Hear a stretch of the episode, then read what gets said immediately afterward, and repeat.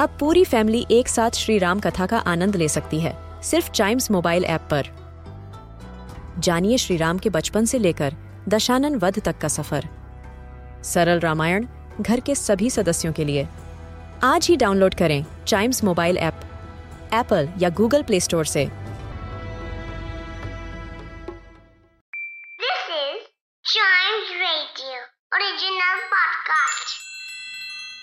World के सबसे बड़े देशों में से एक है इंडिया। पर इसको महान बनाती है इसकी हिस्ट्री और उससे जुड़े लोग, जिन्होंने अपने अपने तरीके से हमारे देश को आगे बढ़ाया। इस पॉडकास्ट में हम बात करेंगे ऐसे ही कुछ फ़ेमस इंडियंस की, जिनके बारे में हम सबको पता होना चाहिए।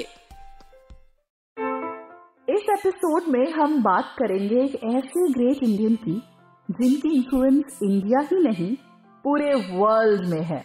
एक स्पिरिचुअलिस्ट और एक योगी के रूप में। लेकिन स्पिरिचुअलिटी के रास्ते पर चलने से पहले वो एक नेशनलिस्ट थे।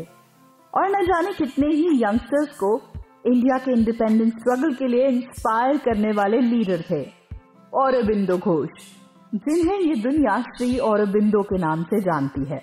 वही जिनकी सबसे पहली पहचान की जाती है एक फियर्स फ्रीडम फाइटर की तरह।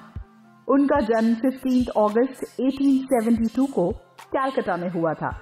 उनके पिताजी का नाम था कृष्ण घुन घोष, और वो एक डॉक्टर थे।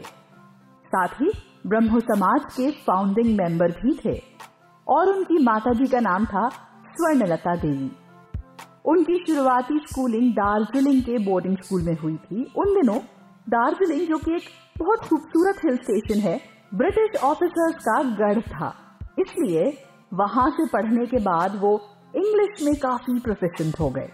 उनके पिताजी चाहते थे कि वो इंडियन सिविल सर्विसेज़ ज्वाइन करें और एलिट्स में उनका नाम आ जाए।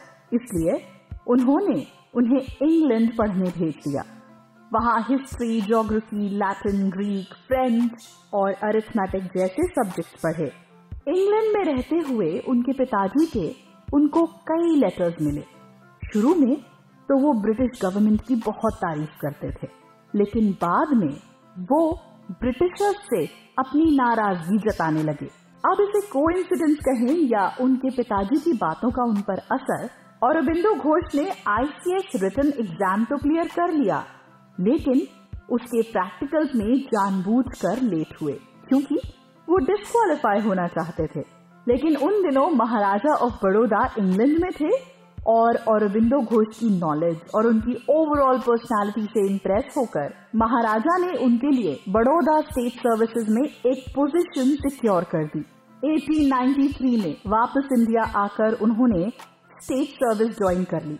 और वो कहते हैं ना कि रियलिटी ग्राउंड लेवल पर रहने के बाद ही समझ आती है। इंडिया में वापस आकर उन्होंने रियलाइज़ किया कि आज़ादी की चाह उनके दिल में इतनी ज़्यादा थी कि सालों से ब्रिटिश एजुकेशन उसके आगे फीकी पड़ गई। और फिर जन्म हुआ औरबिंदो घोष, एक नेशनलिस्ट का। इंडिया में रहते हुए फ्रेंच पढ़ाते हुए उन्होंने एक्सट्रीमिस्ट आइडियोलॉजी अपनाकर बंदे मातरम नाम के न्यूज़पेपर में अपने आर्टिकल से जगह जगह मीटिंग्स करके ग्रास रूट लेवल पर लोगों को फ्रीडम मूवमेंट ज्वाइन करने के लिए इंस्पायर किया। इसमें उनका साथ दिया दूसरे एक्सट्रीमिस्ट लीडर्स जैसे लोकमान्य बाल गंगाधर तिलक और बिपिन चंद्र पाल ने। इंडियन इंडिपेंडेंस के लिए अपने स्ट्रॉन्ग ओपिनियन की वजह से उन्होंने ब्रिटिश को अपना दुश्मन बना लिया था। अपने भाई के साथ मिलकर उन्होंने जुगांतर पार्टी का इंसेप्शन किया और फिर ब्रिटिश के अगेंस्ट हुई अलीपुर बॉम्बिंग हालाँकि इस कॉन्स्पिरसी में उनके इन्वॉल्वमेंट का कोई एविडेंस नहीं मिला, लेकिन उन्हें ब्रिटिश के अगेंस्ट आर्टिकल्स लिखने के लिए जेल में भेज दिया गया था। हालाँकि उनका पॉलिटिकल लुकआउट 1906 से 1910 तक ही था, जिसमें उन्होंने एक्सट्रीमिस्ट आइडियोलॉजी की ऐसी नींव रखी थी, जिसने कई सालों तक फ्रीडम फाइटर्स को इंस्पायर किया और इसी आइडियोलॉजी को इम्प्लीमेंट करके ब्रिटिश एम्पायर को एक तरह से कमज़ोर बनाना शुरू कर दिया। 1910 के बाद शुरुआत हुई औरबिंदो घोष के श्री और औरबिंदो बनने की। जेल से निकलने के बाद उन्हें फील हुआ कि देश के लिए अपना फ़र्ज़ निभाने के अलावा ह्यूमैनिटी के लिए भी उनकी एक ड्यूटी है। लोगों को एनलाइटन करना, उनमें स्पिरिचुअलिटी जगाना भी उनका फ़र्ज़ है। इसलिए वो पौंडेचेरी चले गए।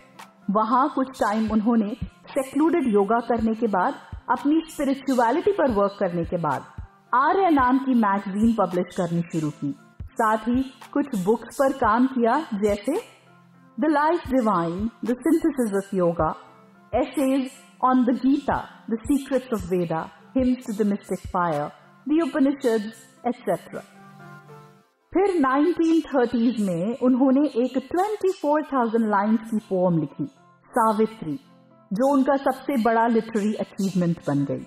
इस पोम में उन्होंने सावित्री और सत्यवान की कहानी सुनाकर, जो मैसेज दिया था वो था कॉन्क्वेस्ट ऑफ़ लव उसे पूरी दुनिया में पढ़ा जाने लगा और लोगों ने जाना उनके योगा और स्पिरिचुअलिटी के बारे में और फिर उन्हें मिले अनेकों फॉलोअर्स इसलिए उन्होंने पौंडेचेरी में स्टैब्लिश किया श्री औरबिंदो आश्रम।